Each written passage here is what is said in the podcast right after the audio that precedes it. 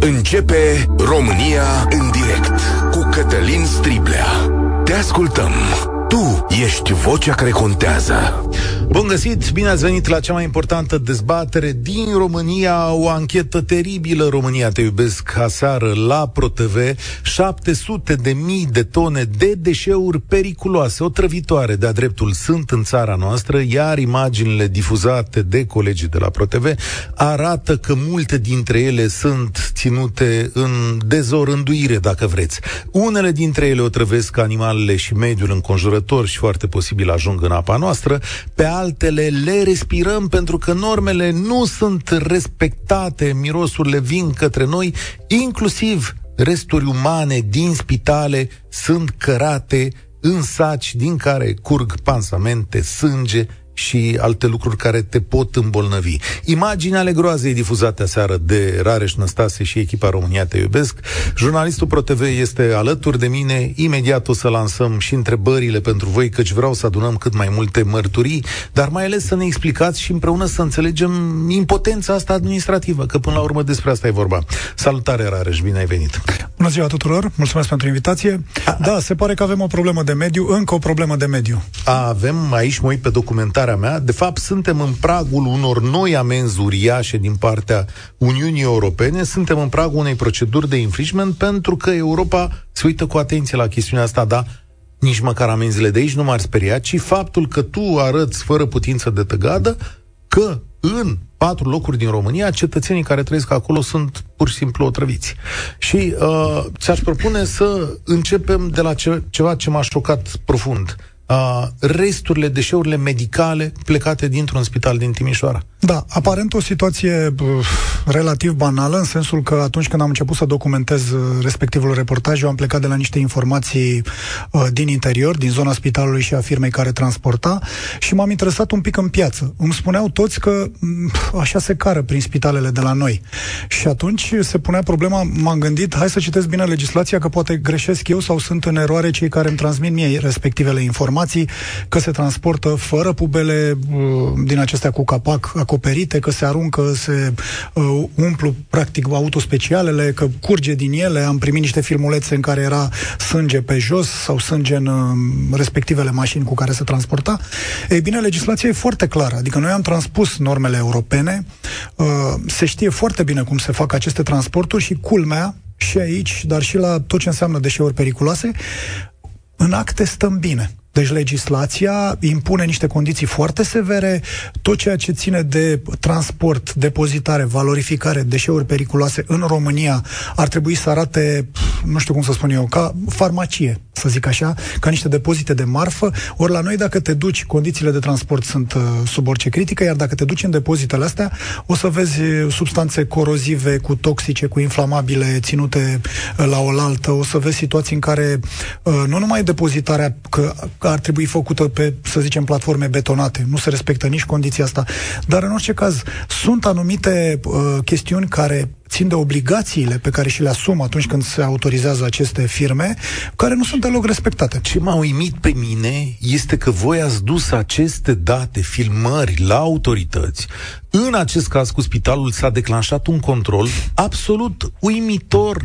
A doua zi aceiași muncitori care cărau sângele și pansamentele cu sacii au venit dotați cu pubele și tot ce trebuie. Uimitor mi s-a părut. Mai mult decât atât, colega mea care a participat, colega mea de la ProTV Timișoara, care a participat la respectivul control, autoritățile au mers cu echipa locală de acolo, uh, a venit mai devreme, i-am recomandat să vină mai devreme pentru că mă gândeam că ar putea să transpire informația, cei de la Garda de Mediu ne spuneau că vor merge a doua zi în control.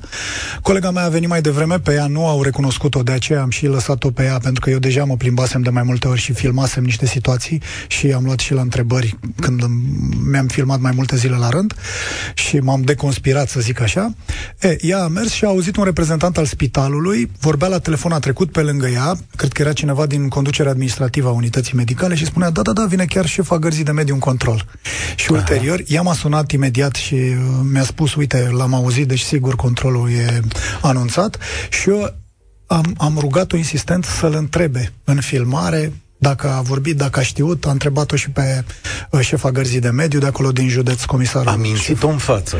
Pentru da. cine n-a văzut, pentru cine n-a văzut ancheta, ea este în continuare pe Voio și în curând pe uh, YouTube, sunt imagini care te sperie de-a dreptul. La Râșnov ai găsit un depozit ale cărui, nu știu ce să spunem, dejecții sau, mă rog, substanțe murdare, parcă s-au dus în mediu, în apa pluvială și acolo au murit mai multe animale. Uh, chestiunea a rămas nesoluționată. Dar iarăși și acolo este uimitor că tu arătând imaginile autorităților din România, imagini clare, ele nu puteau să-ți explice de ce nereguli vizibile, filmate de tine, nu sunt, uh, nu pot fi pedepsite. Păi uh, atunci ar trebui să-și recunoască neputința și cei care autorizează astfel de locuri și cei care ar trebui să le controleze, pentru că aici de fapt mergem la miezul problemei.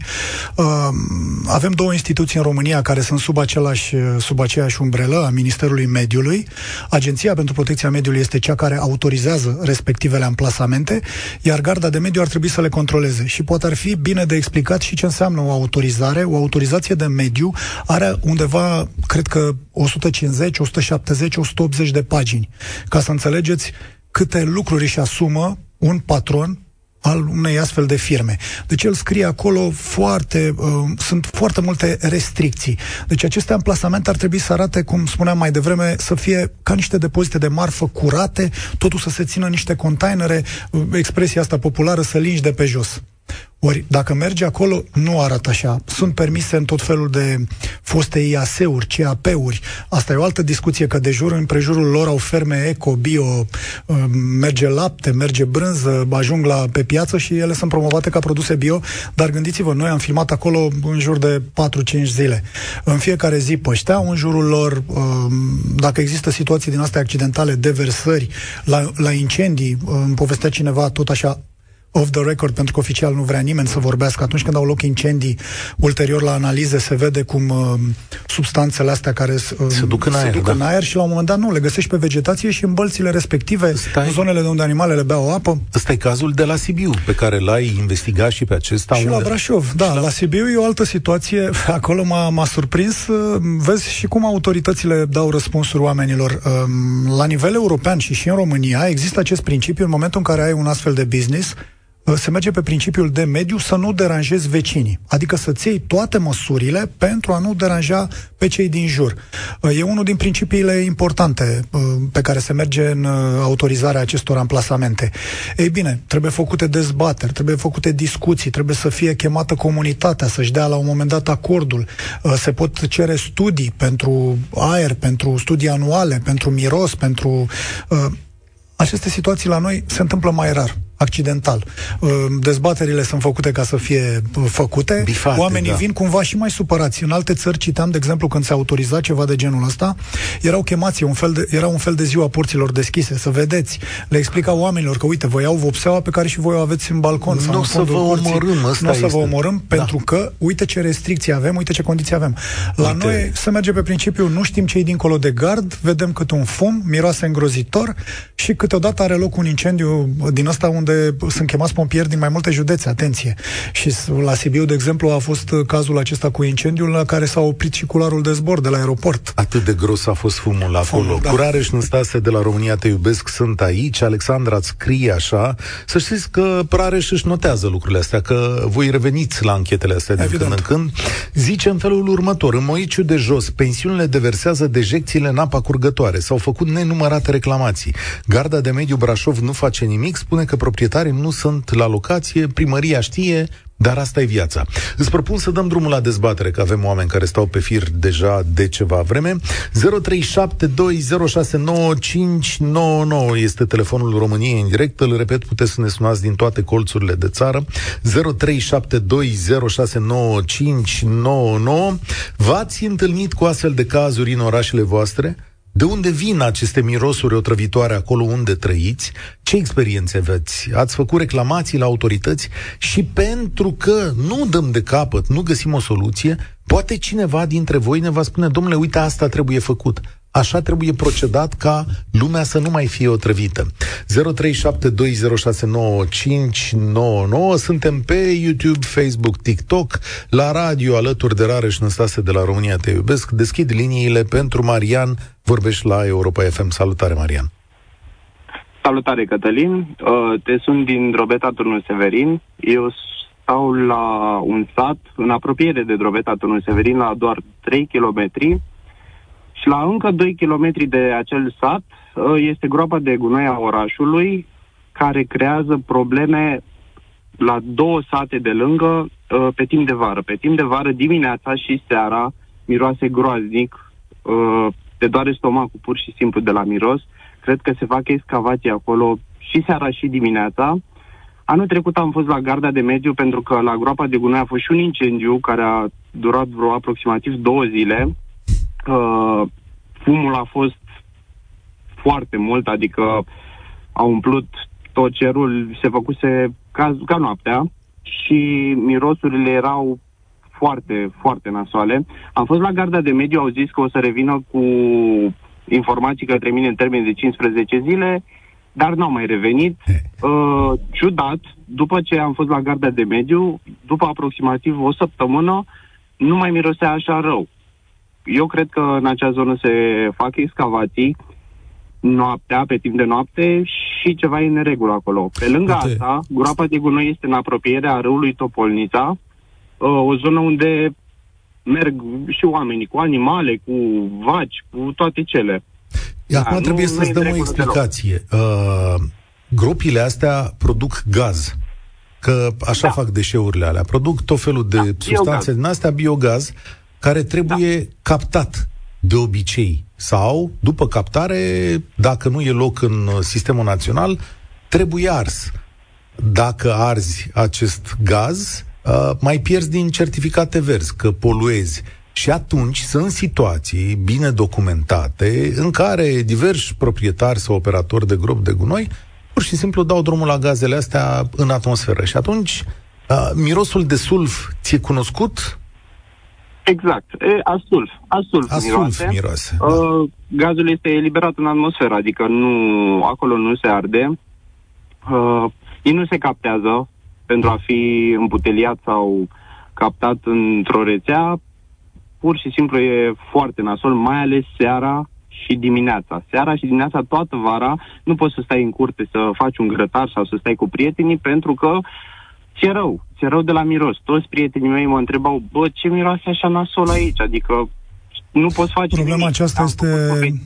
E cunoscută în toată țara în ceea ce privește deponeurile, marile deponeuri, indiferent de oraș, toți cei care locuiesc în preajma lor uh, au respectivele probleme, de altfel sunt cunoscute la nivel european și noi ne-am asumat, România și-a asumat uh, la un moment dat că va avea aceste SMD-uri, sisteme de management al deșeurilor uh, care să funcționeze. Noi oricum, de, uh, la deponeurile astea ajung, noi depozităm, cred că suntem pe locul 1 în Europa, în ce puțin în Uniunea Europeană, cu, uh, la cantitatea de deșeuri pe care o depunem. Cred că undeva la 75% e depozitare finală, ceea ce e aberant. Alte adică țări, noi nu reciclăm? Nu reciclăm, reciclăm nu... foarte puțin. Avem da. ani, nu știu, dacă te uiți la ultimii 3-4 ani, avem și 11%, deci, 16%, reciclăm foarte puțin. Penultima țară din Uniunea Europeană Penultima, Cu da. cine ne batem? Cu Bulgaria, cred, dacă nu mă înșel, sau cu Ei, Ungaria. Malta stă mai prost decât ah, noi, Malta. dar înaintea noastră e Grecia și Croația, sigur, cel mai mult reciclează Germania. Asta e statistică din 2019. Ah, scuze, în 2021 eram pe ultimul loc. Da, știu, și eu da, știam da, la da, fel da, că am 2021. loc. 11,3. Da. În schimb, ce e foarte interesant și aici discuția, înțelegi tu ce vrei din ea, suntem țara care declară că noi producem cel mai puțin pe cap de locuitor, cel mai puțin, cea mai da, mică da, da, da. cantitate de deșeuri. Da. Adică și aici e o chestiune. Și dacă mergi în satele de la noi, în comune, o să vezi că timp. jumătate, nu, nu, dar jumătate dintre localnici sau chiar mai puțin au uh, contracte de salubritate. Am filmat la un moment dat, am avut campania uh, legată de microplastic cu um, microplasticul care ne ajunge și ne invadează și uh, am filmat undeva în zona Puseni, unde dintr-un grup de șase comune, șase localități, la 17.000 de persoane, contracte de salubritate aveau 4.000. Restul da. se descurca... Marian, uh, sincer, Sfatul pe care pot să ți-l dau acum e cel pe care l-am văzut și aici în București, când oamenii se asociază și se duc și se bat uneori cu succes, alteori cu mai puțin succes. Dar aici, în vestul Bucureștiului și la Glina, în schimb, oamenii s-au bătut, s-au asociat, fac procese și merg mai departe. E singurul sfat pe care... S-au bătut în instanță. S-au bătut da. în instanță, da, în da, sensul ăsta nu au bătut nimeni pe nimeni. Dar s-au dus, s-au protestat. Oamenii nu sunt uniți, adică ține și de nivelul de educație, adică oamenii nu au tăria să zică haide să ne apucăm de treabă, haide să mergem să ne certăm cu ei, să mergem pe cale legală, să mergem la judecătorie, să depunem o plângere, să facem orice e nevoie. Oamenii nu sunt așa. Oamenilor le e frică, poate supără pe cineva influent, că oricum nu o să facă nimic, că oricum o să o mute. Statul, Lucrurile da. astea le auzim de ani de zile. Statul nu o să facă nimic. Mulțumesc, Mariana. Este o situație repetată la infinit. Stați să vedeți, stimați bucureșteni, că să umplu gropile de gunoi aici în București și pă, nu, nici nu o să mai Atunci avem va fi o mare problemă. Va fi o foarte mare problemă. Mesaj de la Tiberiu, piața Delfinului, din sectorul 2 are fosă sau cămin și ar trebui să verse în canalizare cu o pompă. Numai că ceva nu funcționează între cămin și canalizare, iar pompa deversează dejecțiile din cămin direct pe stradă. Cam de două, trei ori pe săptămână e un miros insuportabil. Mașinile întind mizeria asta pe sute de metri în ambele sensuri. Dacă vă puteți închipui, asta e în mijlocul Bucureștiului. Călin, salutare, de unde ne suni? Domnilor, bună ziua, vă sunt din Timișoara. Încântat că am ocazie să vorbesc cu voi. Uh, eu vă spun să vă povestesc că puțin din întâmplările mele, dar să vă dau și o soluție, pentru că cred că există o soluție reală. Uh, avem o problemă reală cu deșeurile și avem o problemă reală cu educația și cu indiferența autorităților, poate pe alocuri și cu corupția lor. Situația în Timișoara nu o cunosc de la Spitalul Județean sau ce spital o fi fost el, dar cunosc că situația statelor periurbane, a comunelor periurbane Timișoarei, sunt adevărate gropi de gunoi. Noi încă de pe vremea Austro-Ungariei avem niște canale anite de secare, care mai nou sunt pline o, cu gunoaie și deșeuri din construcții, de la plăci de azvociment la betoane. Uh, personal m-am ocupat și m-am îngrijit să reclam aceste lucruri către Agenția de Mediu și către Garda de Mediu. Aceștia s-au mișcat într-o direcție pozitivă, pe alocuri s-au mai schimbat unele altele. Uh, dar uh, vă povesteam că nu asta îmi doresc în principiu, să vă povestesc întâmplările mele, că le trăim cu toții, să vă dau o soluție. O soluție simplă din punctul meu de vedere și cred că există și finanțare la nivel de Uniune Europeană. Este vorba de plasma gazei fiere, adică nu incinerarea, nu arderea deșeurilor, ci încălzirea lor la temperaturi foarte mari, în arc de plasmă, rezultă gaze de sinteză care, până la urmă, urme reprezintă uh, uh, Asta e o soluție?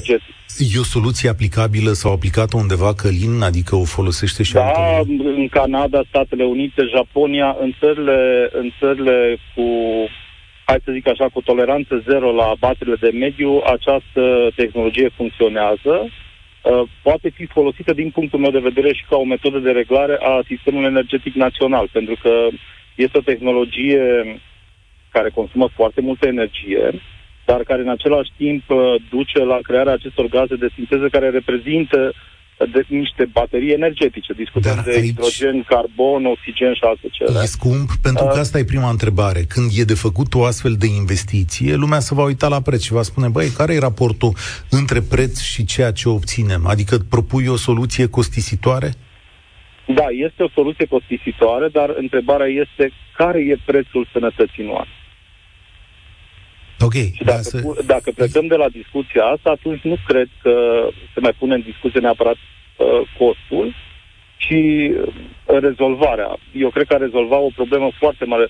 Deponeurile noastre ecologice, uh, autorizate de Uniunea Europeană, mai uh, încet, încet se umflu. Ce facem, cu, ce facem cu toate deșeurile astea? Ele sunt baterii energetice. Noi avem acolo cantități imense imense de energie. Dacă discutăm de deșeurile periculoase, de exemplu, Simt... din spitale, oricum trebuie să le incinerezi, că n-ai ce să faci cu ele. Simt că lucrezi în domeniu. Uite, explică-le oamenilor care ne ascultă în acest moment ce se întâmplă când gropile din jurul Bucureștiului sau de lângă orașele mari se umplu. Ce urmează după aia?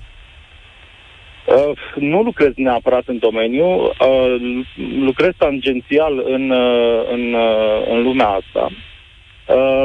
Uh, cel mai probabil vor, vor trebui să găsească alte locații, alte soluții de depozitare. Cum noi nu prea facem reciclare, uh, o să ajungem foarte repede să le umplem și pe viitoarele deponeuri. Uh, și o să ajungem în situații paradoxale în care pur și simplu nu o să mai găsim loc să depozităm aceste gunoaie.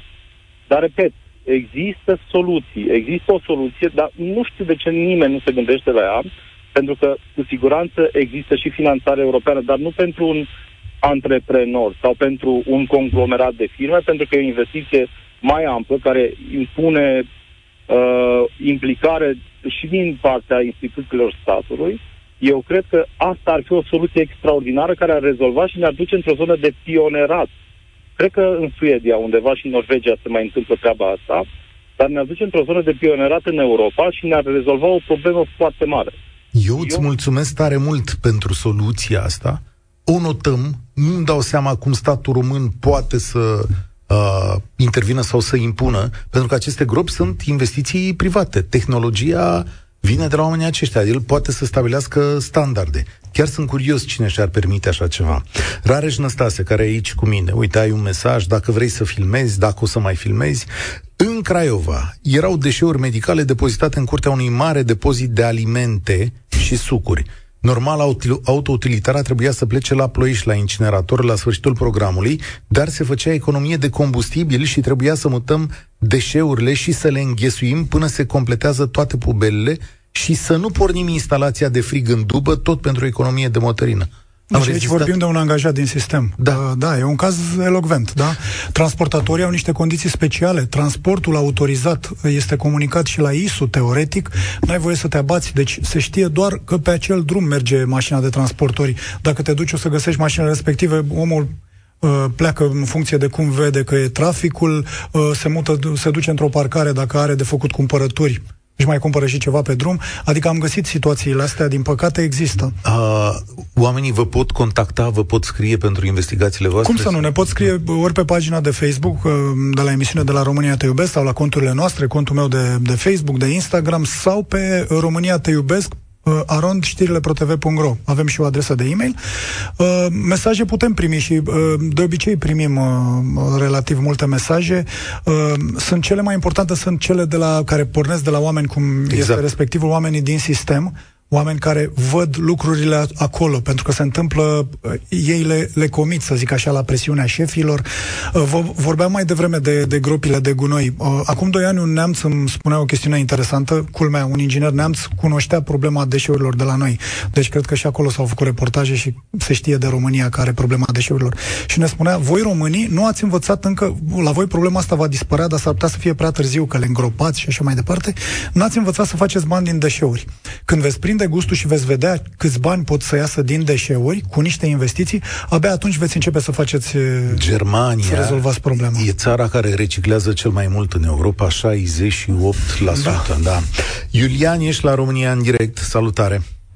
Salutare tuturor! Nu știu de ce ne chinuim să găsim niște soluții tehnice în țara asta. Am să vă spun o poveste scurtă despre România. Uh, există o instituție spital care uh, produce deșeuri. Există niște instituții mediu, gardă de mediu, care trebuie să verifice la uh, buna desfășurare a activității pe linie de mediu.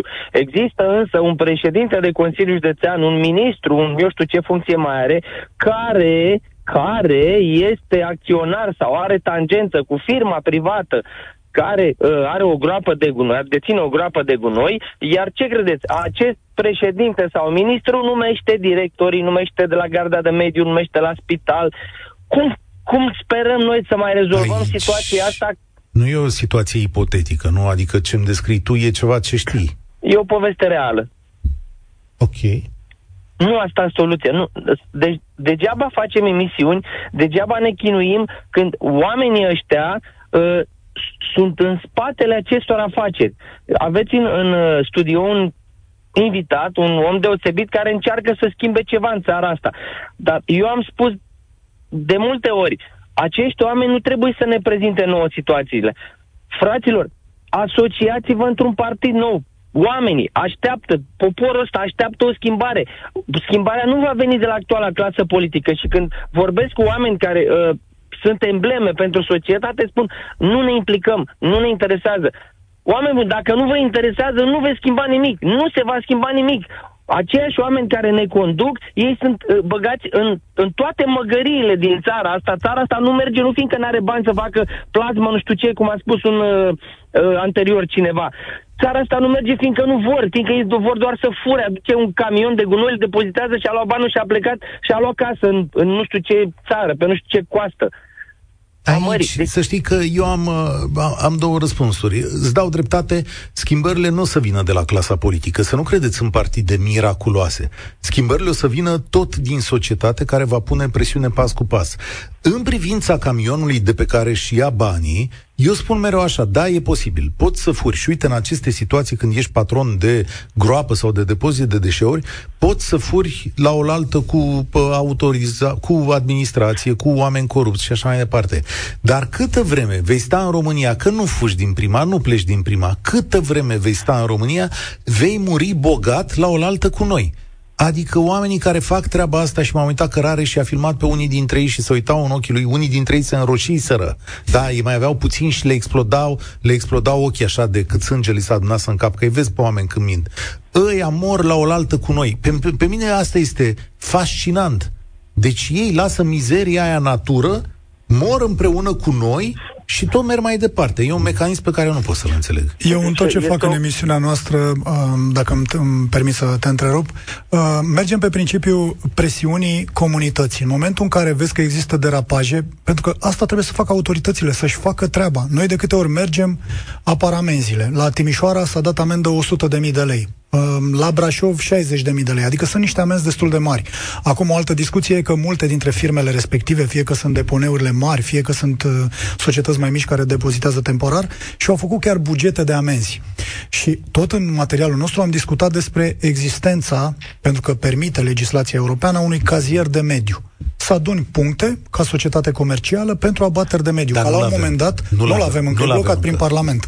Din păcate. Pot să, te rog. Pot să vă întreb cine plătește amenziile astea?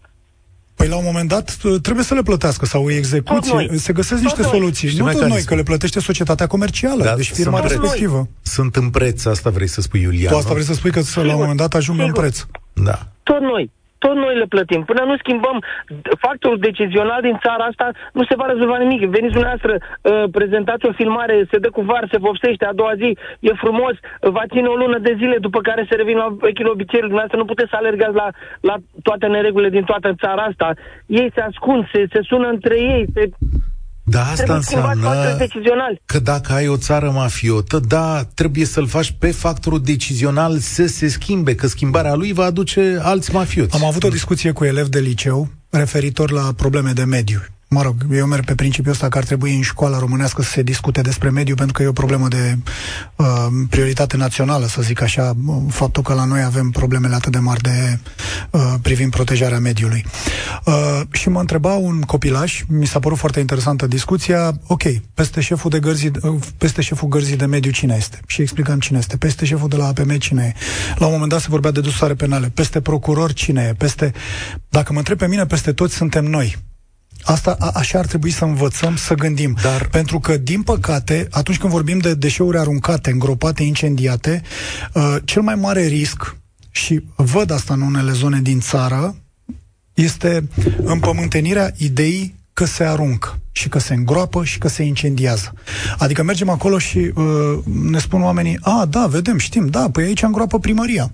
Aici face, îngroapă nu știu cine, omul primăriei. Îngroapă, a, am filmat situații de-a lungul timpului în care primăria încălca cu sprijinul unei societăți comerciale, Dar... comita infracțiune, îngropa. Dar oamenii de acolo nu spun nimic. Dacă toată ziua ar bate toba și s-ar duce, nu știu, ar fotografia, ar filma în fiecare zi, noi mergem și filmăm, prindem în flagrant chestiunile astea. Dacă cel puțin un cetățean din orașul ăla, sunt 365 de zile din an, sunt mai mult de 365 de locuitori.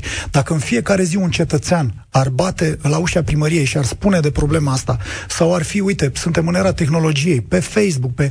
Ok, nu-și face treaba comisarul de la Garda de Mediu, că e numit politic, da? Și spune că are multe, multe alte treburi.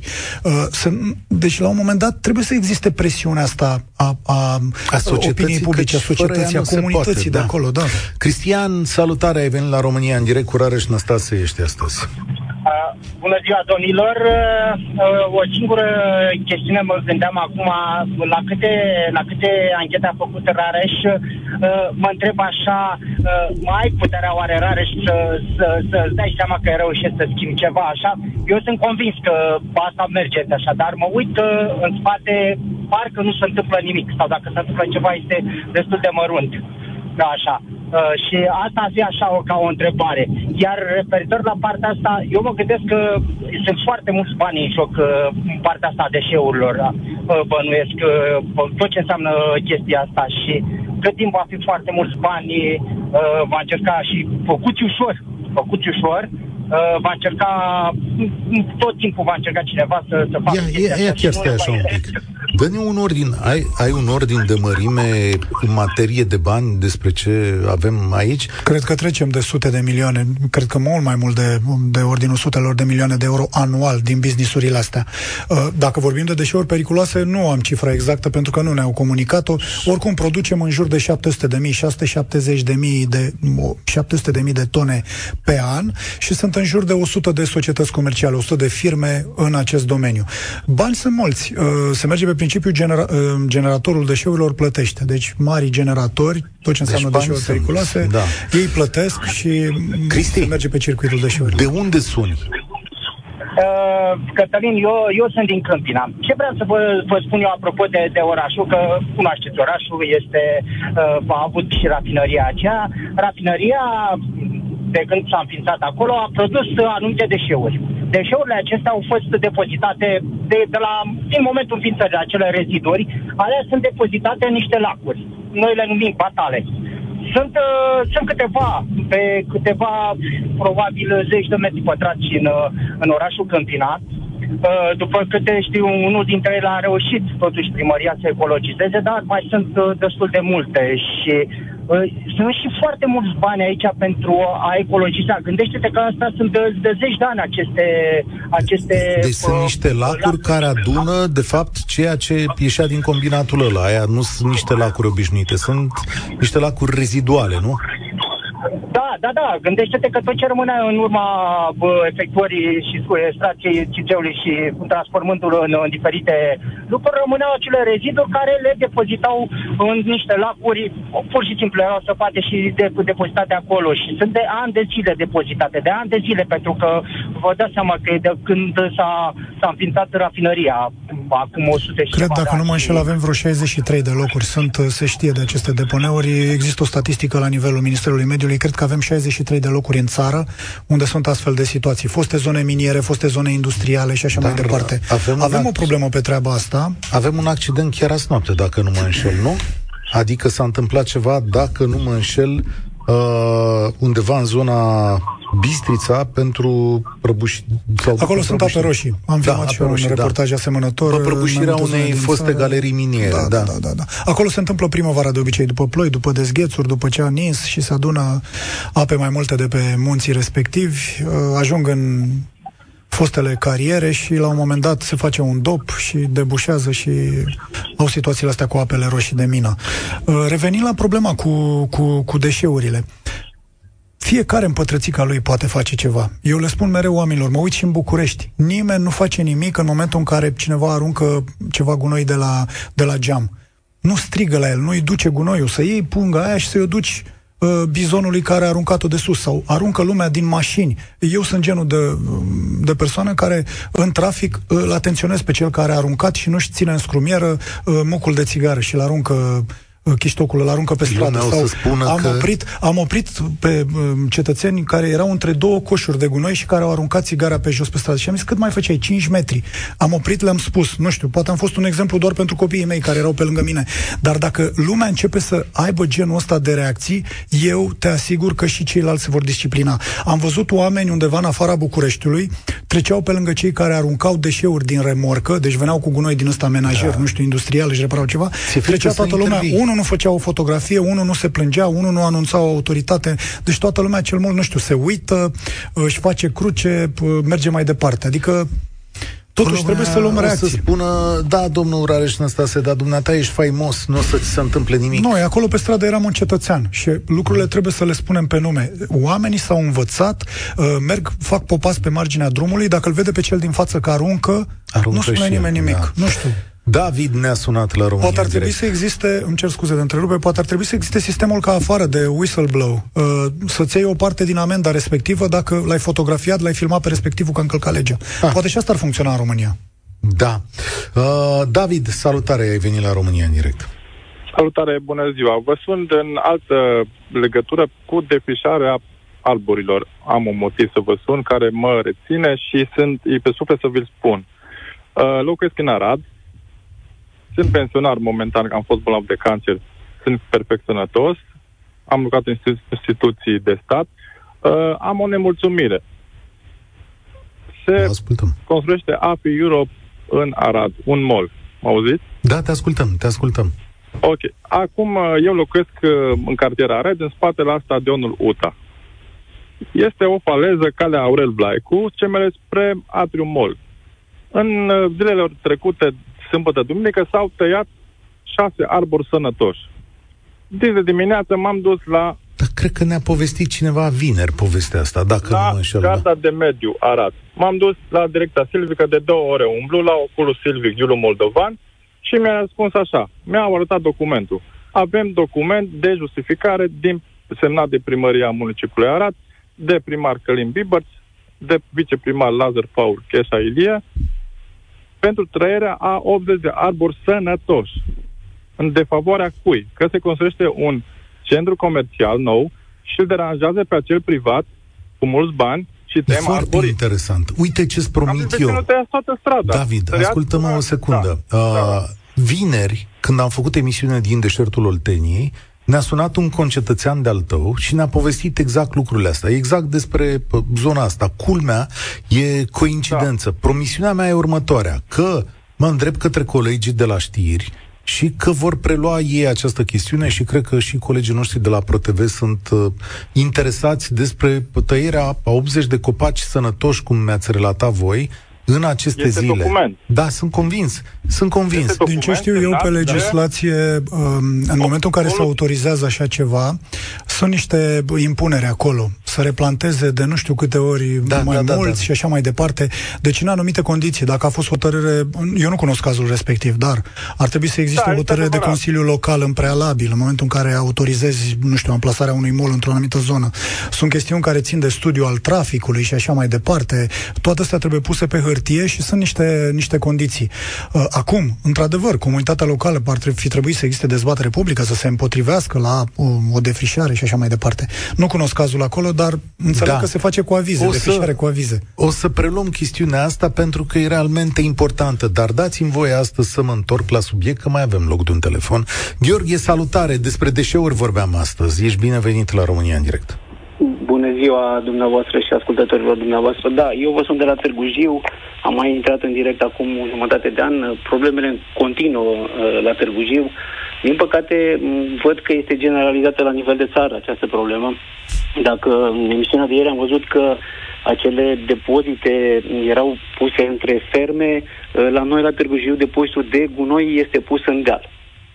Uh, foarte inteligent cu ghilimele de rigoare. Pentru că uh, de acolo curge apa, de, apa pluvială și ia toată exact. mizeria către oraș. Uh, da, au fost uh, și de foarte multe ori s-a deversat levigatul pe un pârâu care e în apropierea gropii de gunoi. Există un dosar penal uh, făcut la uh, cerința gărzii de mediu care, din momentul de față, de care nu se mai știe nimic, da, ă, eu, noi am am reușit să ne asociem, să creăm asociații, a reușit și luptăm, așa cum zicea domnul Rareș mai devreme, ă, ține de noi foarte mult, ține de noi să luăm atitudine față de acești domni care oricum nu-și fac treaba, ă, nu-și fac treaba din mai multe motive. Pot să fie incompetenți, pot să fie numiți politic și să răspundă politic, pot să existe și alte avantaje economice pe care noi nu le putem demonstra, dar ne gândim că pot să existe și un amestec de toate.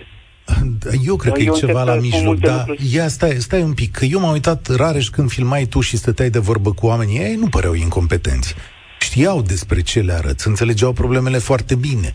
De unde temerea asta sau lipsa de decizie? De unde frica asta? Ai intuiești aici, mă refer la experiența ta, nu la neapărat da, la, autorități? Da, la autorități? Da, da. Păi, atât timp cât șefii lor sunt numiți politic, e clar că e o problemă. Sunt situații în care comisarii gărzii de mediu ne spun off the record niște situații uh, pe care le întâlnesc și, uh, nu știu, încheie procese verbale și li se retrag documente ulterior. Uh, eu am văzut ca pe un gest de normalitate ce a făcut în urmă cu vreo lună și o lună și un pic, DNA-ul. Avem un prim caz la Botoșani, când aproape toată echipa gărzii de mediu și vorbesc de vreo șase oameni sau cinci oameni, că la nivel de județ cam atâta sunt, sunt județe cu șase-opt persoane, cred că au rămas doar doi, a fost reținută. Uh, sunt acuzații destul de grave pentru abateri uh, vorbim de infracțiuni. Una dintre infracțiuni era că uh, fals sub înscrisuri oficiale. Și m-am interesat despre ce este vorba. Ce, ce falsuri? E, eram curios și eu. În momentul în care ei uh, constată o contravenție, dau o amendă la o societate comercială, obligatoriu ei pun un plan de măsuri. Adică în trei săptămâni trebuie să readuci locul la starea inițială, dacă ai îngropat deșeuri sau alte situații. E, dacă ulterior tu vii și din anumite motive, presiune, nu vorbesc de corupție și așa mai departe, toate astea adunate, și ai, ai declarat acolo că sau uh, abaterile au fost uh, rezolvate și nu se întâmplă asta pe teren, ăla este dosar penal. Și ar trebui să știe asta întâmplat? toți comisarii. S-a întâmplat la Botoșani. Acum, Garda de Mediu Suceava are o presiune mai mare ca preluat și județul Botoșani, pentru că au rămas doar Dar în doi comisari. întreb, nu ar fi dosarele penale soluția la chestiunea asta? Întreb. Păi, evident că ar fi. Ideea e să și, justi- și justiția să-și facă treaba și dosarele astea să aibă o finalitate, să nu apară NUP-uri, să nu apară dosare penale in rem, adică nu la adresa unei anumite persoane, că de multe ori se începe dosar penal, nu știu, am filmat eu uh, uh, îngropare de deșeuri, deci municipalitate, lucruri dovedite și așa mai departe, se începe urmărire penală Gheorghe, in rem. Gheorghe mai e acolo, Gheorghe?